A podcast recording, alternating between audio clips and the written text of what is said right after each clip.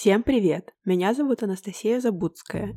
Я практикующий психолог и системный семейный терапевт. Вы слушаете подкаст Daddy Issues, в котором мы говорим о том, как отношения с отцами влияют на нашу взрослую жизнь, что конкретно могло к этому привести, можно ли стать себе самым заботливым родителем? Как это сделать? Можно и нужно ли отпускать прошлое?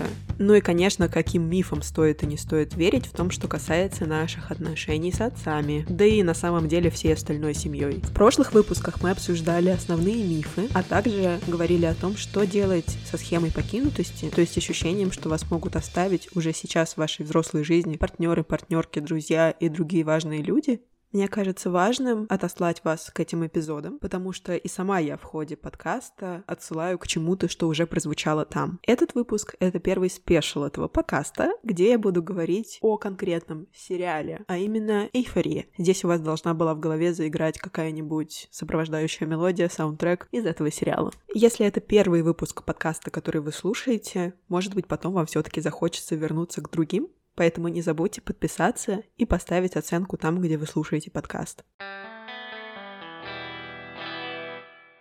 Итак, «Эйфория» — это американский сериал подростковый. Подростковый в смысле того, что там идет речь про подростков, но играют там, естественно, не подростки.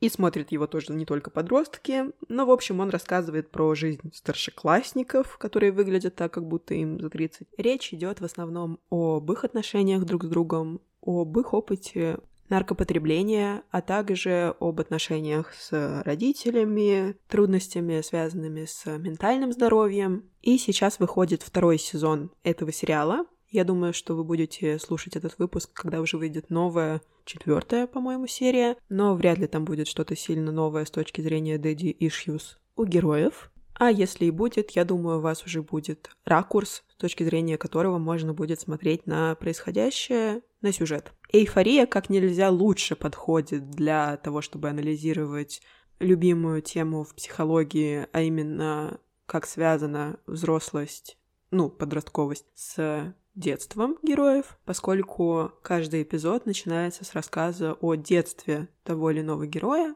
ну а что с ними происходит, когда им типа 17 лет, мы узнаем уже по ходу сюжета. Мое желание сделать прослушивание подкаста наиболее комфортным для всех подсказывает мне, что нужно дать пару дисклеймеров. Итак, первый дисклеймер. Когда я использую словосочетание daddy issues, я заранее вкладываю туда тот факт, что в ходе подкаста мы немножко деконструируем этот феномен. Сам термин мне не сильно нравится, но это название подкаста, которое наиболее понятно тем, кто не особо знаком с этой темой и пока еще не занимался обсиранием данного феномена. Второй дисклеймер. Многие люди, как я вижу сейчас по соцсетям, могут избегать просмотра эйфории в связи с тем, что там в центре сюжета лежит история наркопотребления, и для многих людей это является триггером. Я предполагаю, что те, кто не смотрит по этой причине сезон второй сериала или первый вряд ли дойдет до прослушивания этого подкаста, но на всякий случай мне важно сказать о том, что так бывает. Следующий дисклеймер. Естественно, здесь вы можете столкнуться со спойлерами,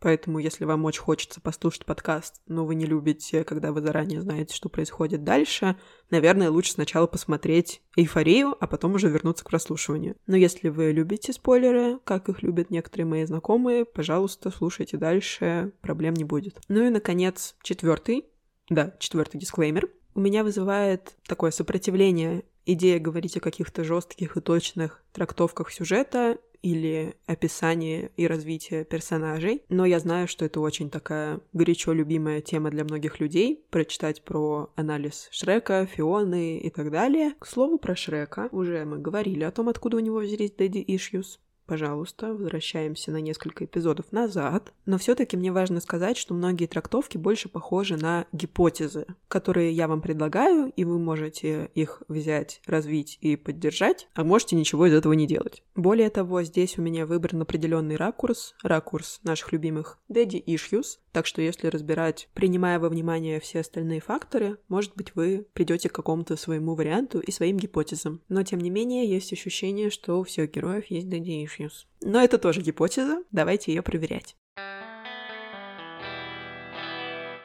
Начнем с самого нелюбимого героя эйфории, нелюбимого не только моего, но и всех людей на планете Земля, кто смотрел эйфорию. И это Нейт Джейкобс. Передаю привет всем, кого буквально физически тошнит от каждого его появления на экране.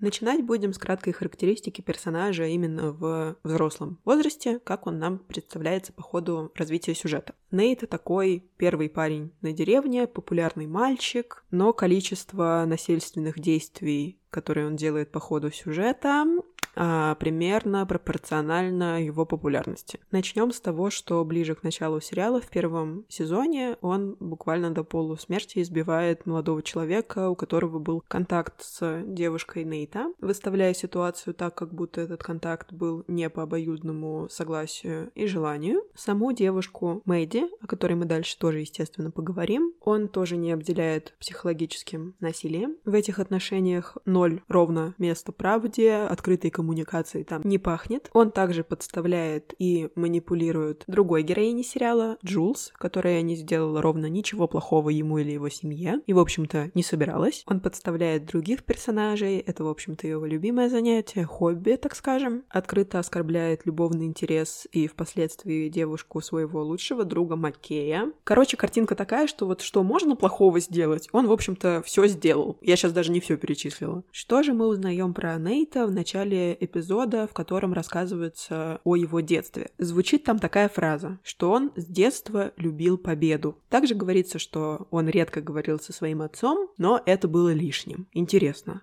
Это, конечно, последнее дело, вообще абсолютно лишнее, неуместное, ненужное. И правда, по ходу сериала между ним и отцом практически полная тишина. Также Нейт довольно хорош в футболе, он играет в команде, и однажды мы видим, как отец буквально орет на него за то, что он якобы не был с командой заодно, хотя, если я не ошибаюсь, они даже победили в этом эпизоде, но для отца было большой проблемой поведение Нейта, и ни о какой поддержке там речи тоже не шло. У самого отца Нейта, собственно, довольно жесткие стандарты и в отношении самого себя, и в отношении его сына, и в отношении вообще людей вокруг, что, по моему ощущению, является своего рода компенсацией его собственного чувства дефективности, возможно, вследствие его непринятия своей сексуальности, о которой мы тоже узнали в последнем сезоне, в связи с чем в семье, в принципе, существует секрет относительно измен этого самого Кэлла Джейкобса, отца Нейта. И хотя это и тайна, которая, естественно, раскрывается, как, в принципе, свойственно тайнам, она и так, как бывает опять же, часто с тайнами, создает определенное напряжение в семье, определенный уровень тревоги, который так или иначе влияет на все, что происходит, даже если сам факт того, откуда это берется, не озвучивается. Как в семье самого отца речь никак не шла про проявление эмоций, тех, которые на самом деле испытывает он, так и в семье, которую создает сам Кэл, где появляется Нейт, все то же самое происходит. Приветик системной семейной терапии, которая как раз-таки рассматривает семейные паттерны, поколенческие, что там происходит из одного поколения от царя Гороха к другому. В чем же выражаются daddy issues у Нейта?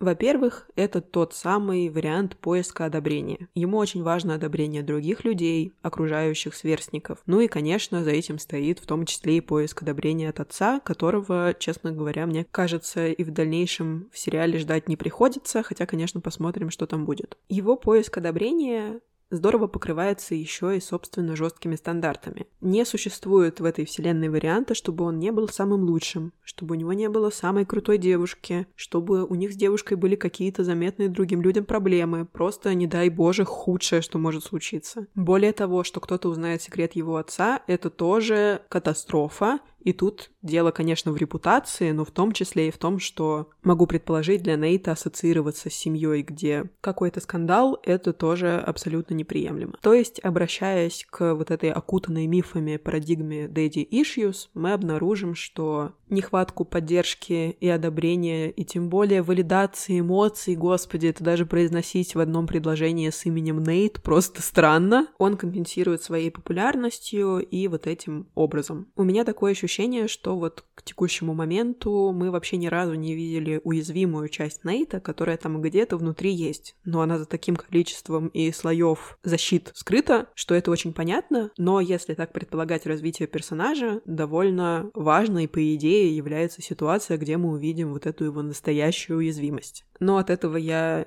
сильно сомневаюсь, что его все резко полюбят и простят и помилуют. Зрители я имею в виду в сериале-то у него предостаточно фанатов среди сверстников. И еще одно проявление примерно той же истории видно через то, что он очень боится, что Мэдди ему изменит. Очень много на нее гнева, очень много каких-то подозрений. Тут мы передаем привет э, отсутствию коммуникации, полному отсутствию вообще представления, что это такое, но и правда, откуда бы ему с неба упало это представление, если он его никогда в жизни в своей семье не видел. Тут, кстати, можно пофантазировать, что не любовь его отца к Мэдди — это тоже про то, что она якобы его позорит, и тот самый образ просто идеального человека как-то нарушается. При этом под идеальностью мы тут, естественно, понимаем такие не очень человеческие стандарты идеальности, довольно далекие от каких-то принятых моральных принципов. Короче, скорее всего, где-то там внутри-внутри этого Нейта сидит какой-то уязвимый ребенок, которому очень больно от того, что его эмоции никто не принимал, что он никогда не поддерживается должным образом. Но это вообще не отменяет того, что он творит полный ад. В общем, прямая дорога на психотерапию.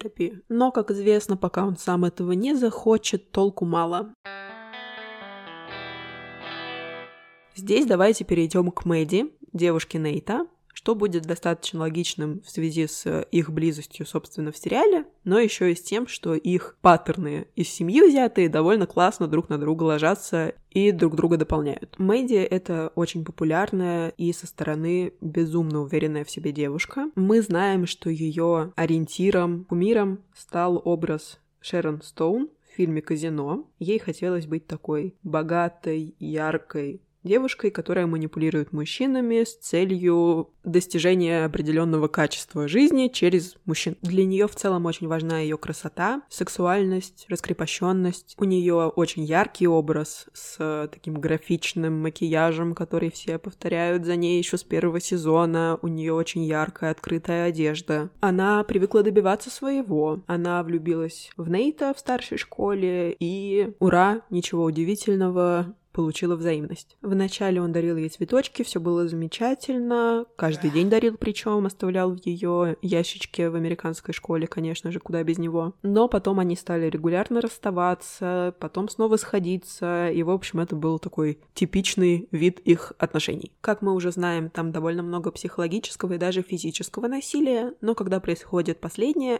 она его активно защищает. И совершенно не против подставить абсолютно левого другого человека, чтобы Нейт остался невиновным якобы. Что по детству Мэдди? Мы узнаем, что она активно участвовала в конкурсах красоты. Для нее самой это было супер-пупер важно. И когда-то у нее появилась идея стать богатой женщиной, ничего не делать. Это я передаю слова из сериала. И в целом такая свобода и качество жизни, я бы сказала, были ее основными ценностями ценностями. Заглянем в семью. Мы знаем, что отец Мэдди много времени проводит перед телевизором. Он не очень эмоционально включен, а точнее эмоционально отключен, в то время как для ее мамы это кажется нормой, что очень возмущает саму Мэдди. По-моему, там звучит слово терпение, что, мол, мама терпит это все. И кажется, что сама Мэдди принимает решение этого не допустить в своей собственной жизни, но то же самое все прощения и самопожертвования в итоге всплывает в ее отношениях с Нейтом. Мне немножко не хватает информации, чтобы прям заявить, что у нее есть страх покинутости, и для нее очень важно иметь хоть какие-то отношения. И самое страшное в мире не иметь никаких, Скорее, это про то, что, к сожалению, хотя она и умеет отстаивать свои границы, заявлять о себе, она оказывается жертвой в абьюзивных абсолютно на 100 тысяч процентов отношениях с Нейтом. Это больно и страшно, и мы здесь не будем заниматься обвинением жертвы и говорить, что по каким-то причинам она в этих отношениях оказывается. Поэтому мне хочется надеяться на то, что их разрыв, который вот на данный момент, по-моему, все-таки произошел в сериале,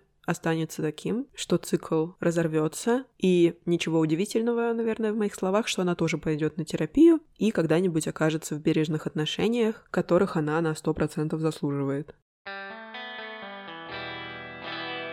А теперь давайте поговорим про Кэсси. Кэсси Ховард — это тоже довольно популярная девушка в старшей школе. Она тоже является жертвой распространения сексуального контента с ее участием, по всей школе. Помимо того, что периодически она сталкивается с травлей, также это очень влияет на ее отношения. Проявление ее сексуальности в прошлом это то, с чем довольно трудно обходиться ее молодому человеку в первом сезоне, Макею, что, кстати, во многом происходит с подачки Нейта. Кейси кажется довольно потерянной, запутавшейся, и это тоже довольно-таки согласуется с ее детским опытом. Мы сразу узнаем, что отец Кэсси, цитируя, был очень красивый, очень ее любил. В детстве у нее, правда, были с ним такие отношения, которые мы редко видим с отцом супер поддерживающие, в общем. Кэсси мечтала стать фигуристкой, прям довольно долгое время мечтала, но коньки дорого стоили, и тогда отец, цитируя, перестал поддерживать ее увлечение. В свой адрес она начинает получать внимание мужчин, когда ей только 13-15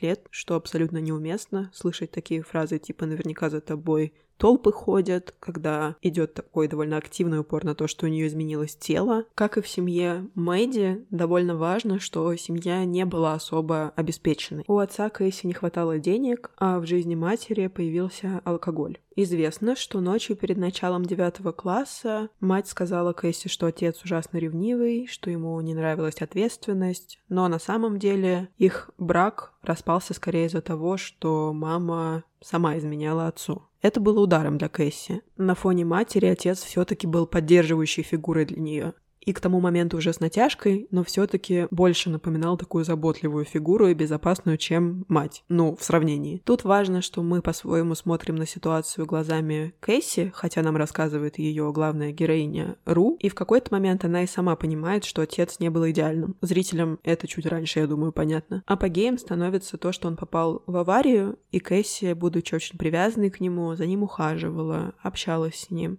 Опять же, для нее это была очень важная эмоциональная привязанность, но с момента аварии и в его жизни появились наркотики, а потом он исчез. Таким образом, Кэсси росла в довольно нестабильной эмоциональной обстановке. Зачастую в таких семьях, где присутствует употребление, дети в целом привыкают жить в тревоге и этой самой нестабильности. Кроме того, известно, что в таких случаях ребенок может столкнуться с диссоциацией. Диссоциация может выглядеть как такая оторванность от тела, от настоящего момента. Зачастую люди, столкнувшиеся с таким опытом, описывают свои ощущения так, как будто бы что-то происходило не с ними, как будто они не чувствовали себя в теле в этот момент, как будто происходящее не про них, а про кого-то другого, про кого-то постороннего. Зачастую это состояние, в принципе, свойственно людям, которые столкнулись с сильными негативными переживаниями, когда такое отстранение помогает защититься от этих труднопереносимых эмоций, как будто бы отделиться от них. Это никак не звучало в сериале, и это абсолютно моя фантазия и дополнение, но это что-то, что я ловлю во время просмотра, может быть, кому-то откликнется, может быть, нет, вот прям вообще ничего тут не утверждаю. Так это или нет, Кэсси, правда, было трудно, когда она росла. Ей было одиноко, она чувствовала себя явно покинутой. Опять же, мне было бы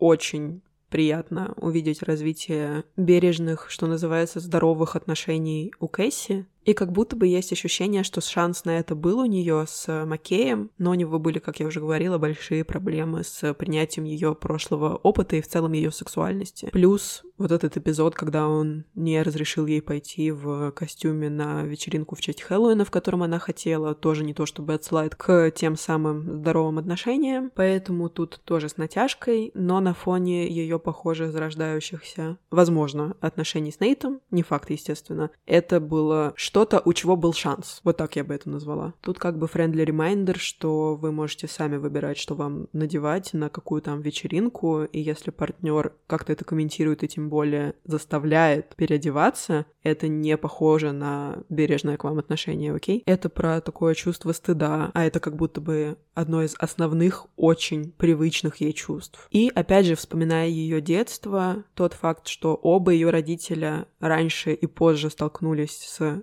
зависимостью, а жизнь в семье, где есть зависимость, это всегда очень трудно. Опять же, похоже, что стыда у нее было очень много в жизни. Возвращаясь в эту мифическую вселенную Дэдди Ишьюс, вспомним, что там довольно сильна идея как раз-таки женской сексуальности как следствие Дэдди Ишьюс. Если вы не побоитесь загуглить мемы про Дэдди Ишьюс, вы как раз довольно много увидите про то, что девушка с Дэдди Ишьюс — это такая сексуально раскрепощенная девушка. Это на самом деле просто прекрасное проявление патриархальной истории, что у девушки как бы нет возможности проявлять свою сексуальность. Это сейчас не про Кэсси, а вот глобально, да, вот эти мемы, что это следствие каких-то проблем, а то и травмы, но как бы хочется напомнить, что когда к 13-15-летней девушке относятся как к сексуальному объекту, да и вообще как к объекту, вот это на минуточку ненормально. Ну вот, у меня много сострадания к Кэсси. Какие слова бы я не использовала раньше, диссоциация, не диссоциация, довольно понятно, что она здорово оторвана от своих собственных эмоций, и мне было бы супер важно увидеть, как она входит с ними в контакт и как развивается этот персонаж. Ну и напоследок хочется проговорить историю Ру. Это главная героиня сериала, от лица которой ведется повествование, и, в принципе, рассказ про остальных героев тоже идет от ее лица. Ру — это довольно обособленная девушка, не особо заинтересованная во всяких событиях школьной жизни. В ходе сериала мы видим очень разную Ру Беннет. Иногда она может быть милой и забавной, так скажем, иногда может быть довольно жестокой, потерянной. Она может ранить окружающих, что происходит происходит довольно часто, но иногда она может быть внимательной, заботливой. Мы с первой серии узнаем, что ей приходится сталкиваться с проживанием довольно солидного списка психических ментальных расстройств. Мы видим ее депрессивный эпизод, мы знаем, что ей, правда, очень тяжело. Если говоря о Кэсси, я сделала акцент на чувстве стыда, то в случае с Ру это скорее про чувство вины. Кстати, рандомный вброс. Довольно часто у людей возникает вопрос, стыд и вина — это одно и то же, это разное, это какие-то братья-близнецы или сестры-близнецы, в чем между ними вообще возможность их различить. Я предлагаю так. Стыд — это очень социальная эмоция. То есть если человек уедет на необитаемый остров, где не будет вокруг него людей и каких-то представлений о том, как надо, как нормально, как ненормально, как не надо, то стыда там особо не будет. Ну, точнее, вообще не будет. А вот вина очень даже может быть. Вина перед кем-то. Может быть, конечно, и вина за какой-то поступок сама по себе, но, как правило, он тоже как-то связан с другим человеком. Стыд же — это то, как тебя видят другие, какой или какая ты в глазах других как, собственно, видно на примере Кэсси. И если смотреть на Ру, мне кажется, вот как раз можно понять эту разницу. Все, конец ремарки. Thanks so much. При этом она, правда, несмотря на то, что ей тяжело, правда сложно, способна на довольно глубокие и искренние чувства. И, перемещаясь в детство Ру, похоже, что это появилось в ней благодаря ее отношений как раз-таки с отцом. Похоже, что у нее была, ну, так скажем, довольно благополучная семья, где были хорошие отношения между между отцом и матерью. У нее есть младшая сестра, с которой они, в общем-то, тоже в хороших отношениях были. И именно перед ней и перед матерью Ру и чувствует эту самую вину. А именно за ее опыт наркопотребления и конкретно эпизода, когда чуть не закончился этот опыт летальным исходом. Ее нашла младшая сестра, и это тоже особая боль и вина для Ру в связи с чем до момента начала повествования в сериале, до первой серии, как бы она лежала в клинике реабилитационной, но выйдя из нее, она снова вернулась к наркопотреблению. Этот опыт она сама оценивает как опыт спокойствия, как чувство, которого она искала всю свою жизнь. И тут мы снова перемещаемся в ее детство, когда узнаем историю формирования у нее зависимости. Уже сказала, что у нее были хорошие, крепкие отношения с отцом, и когда он заболел, Ру ухаживала за ним. Он умирал, буквально на ее глазах, а мать работала, чтобы добыть деньги. Таким образом, на Ру легли довольно взрослые обязанности, с которым всегда очень сложно сталкиваться детям. Но у жизни и ее сюжетных поворотов бывают другие планы на нас. Поэтому Ру пришлось довольно рано вырасти и повзрослеть. Чтобы справиться с этими обстоятельствами, к которым мне готова детская психика, Ру использовала таблетки, которые были нужны ее отцу. Это впоследствии привело к формированию у нее зависимости. Это, правда, очень тяжелая история, поэтому за Ру тоже бывает довольно сложно наблюдать. Вспоминаем дисклеймер про триггеры. Хотя, кстати, регулярно встречаю мнение, что не очень реалистично показан ее опыт наркопотребления, но нам сейчас это вообще не важно. Кажется, что в жизни Ру очень не хватает надежного близкого человека. Мы могли бы вспомнить здесь про Джулс И через эти отношения мы наблюдаем, собственно, то, что с ней происходит. При том, что ее чувства взаимные, и во втором сезоне у них начинаются, так скажем, официальные отношения, Джулс тоже не всегда бывает предсказуемой вследствие своих собственных историй. И складывается впечатление, что на самом деле Ру правда сложно найти человека, с которым она могла бы по-настоящему говорить. Даже при том, что в жизни есть люди, которые о ней заботятся. И тогда, помимо чувства вины, базового для нее, стоит вспомнить про чувство одиночества, про переживание одиночества, в котором тоже кажется, что она существует практически всю свою жизнь, ну, по крайней мере, вот эту взрослую ее часть. Это что-то не похожее на вот эти самые мифические стереотипные daddy issues. От daddy issues там остается только слово daddy, потому что ее трудности во многом начались, усугубились в момент, когда отец болел.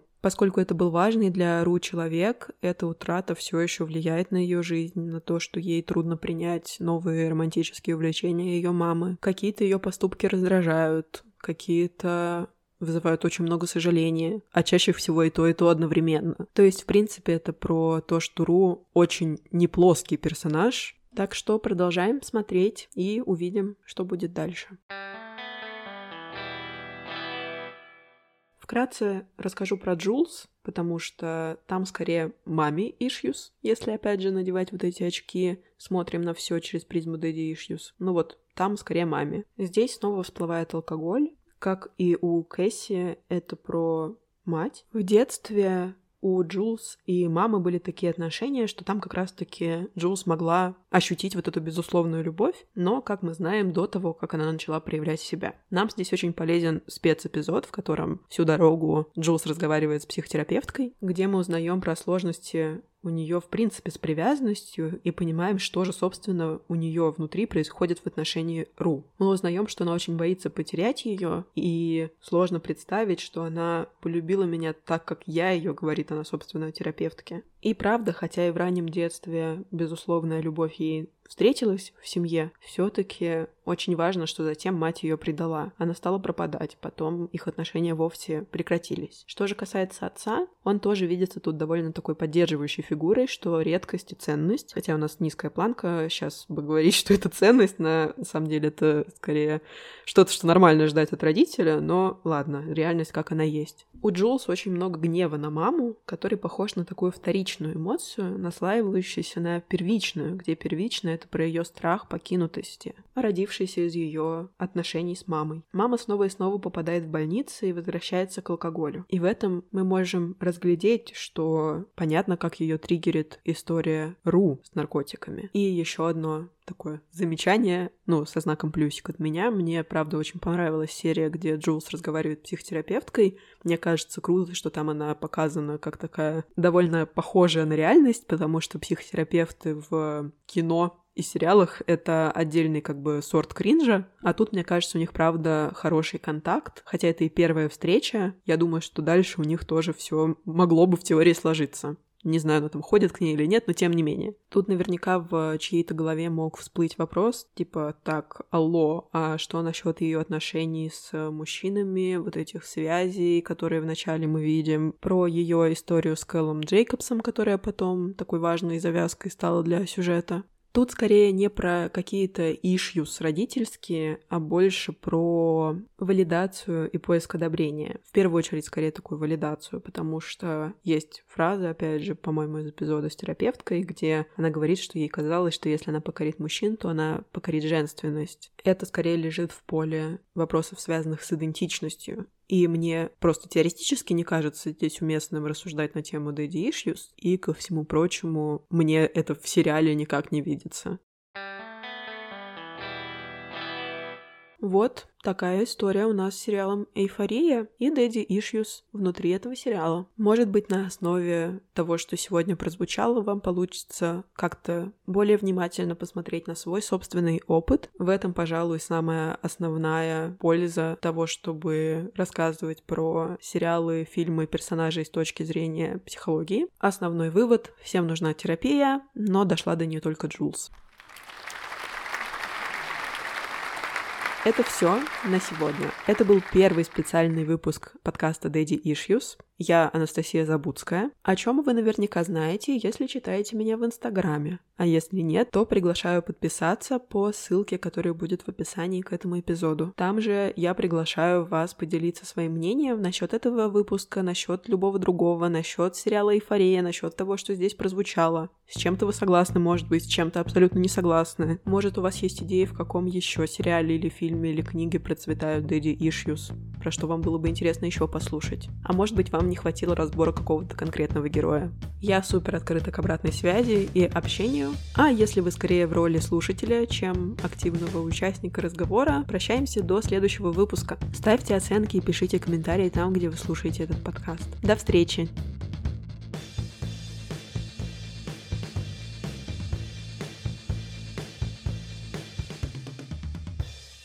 Thanks so much.